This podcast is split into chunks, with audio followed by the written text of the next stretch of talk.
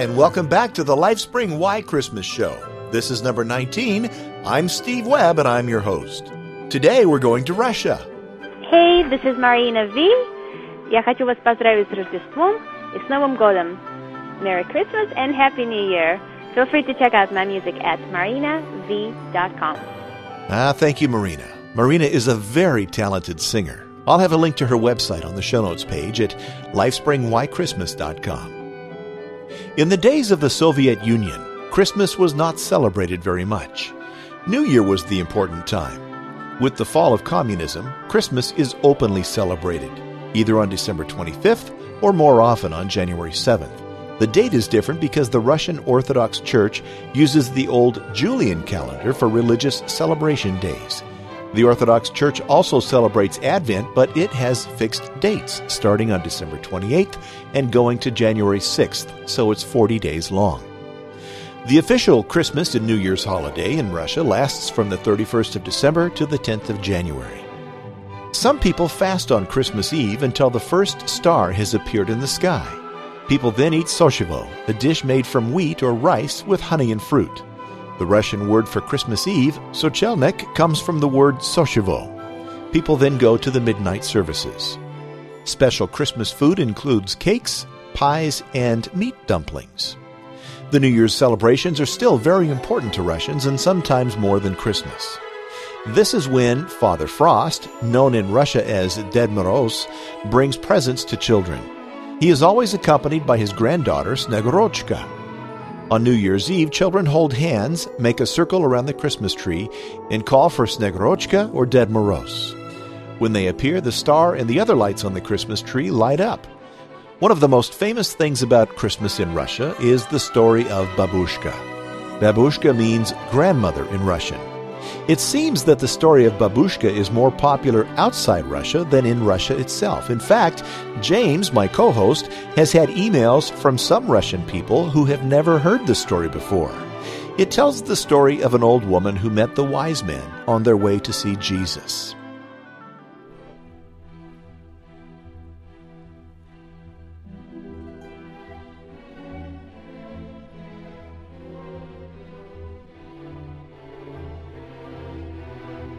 Once in a small Russian town, there lived a woman named Babushka.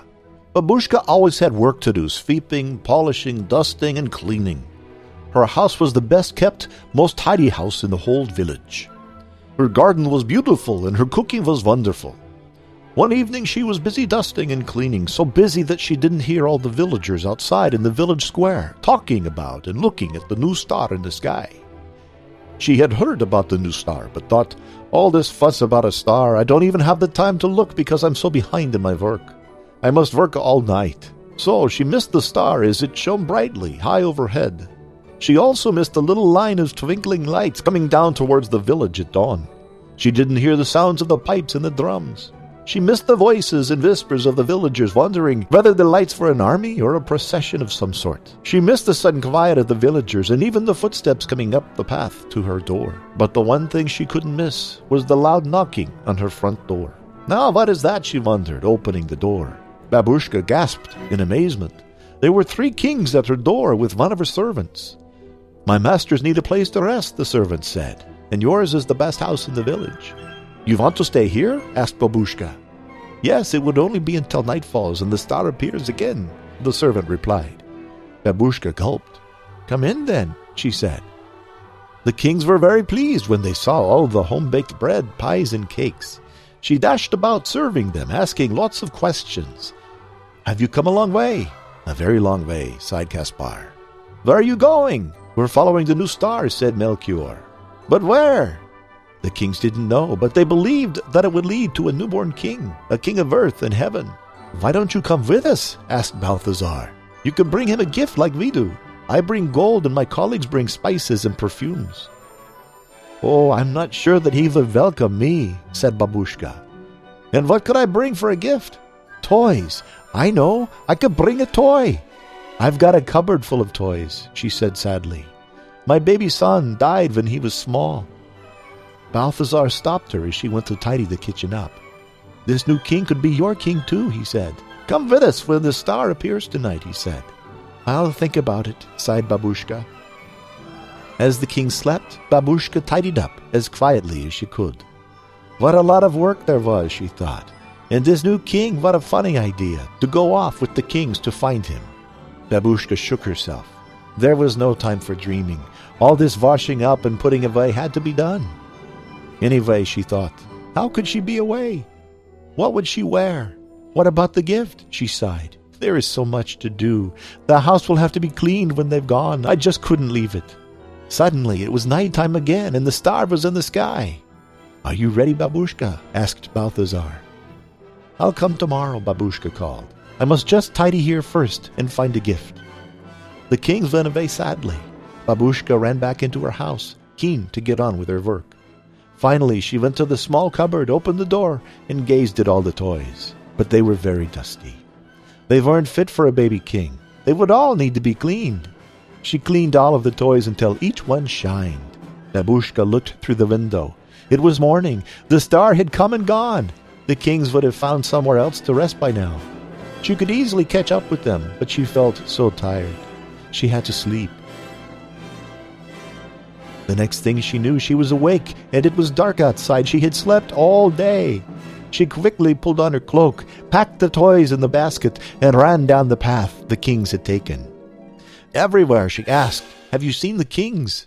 Oh, yes, everyone told her. We saw them. They went that way. For days, Babushka followed the trail of the kings, and the villages got bigger and bigger and became towns, but Babushka never stopped. Then she came to a city. The palace, she thought. That's where the royal baby would be born. No, there's no royal baby here, said the palace guard when she asked him. What about three kings? asked Babushka. Oh, yes, they came here, but they didn't stay long. They were soon on their journey. But where to? asked Babushka. Bethlehem, that was the place, said the guard. I don't imagine why. It's a very poor place.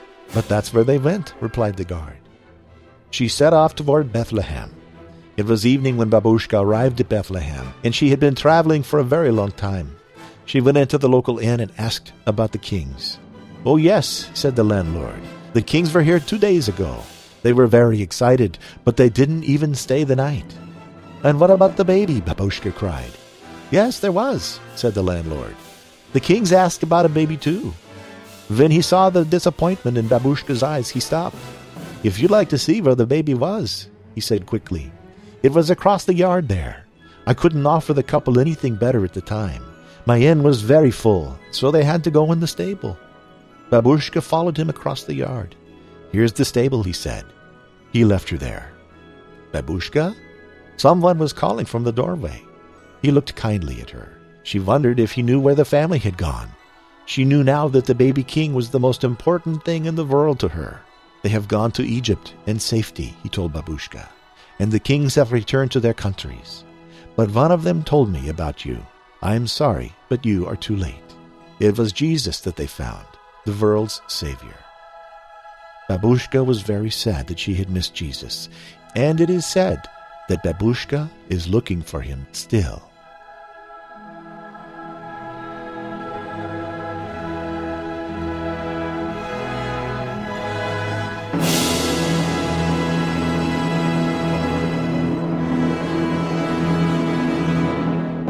Well, thank you so much for being with us today.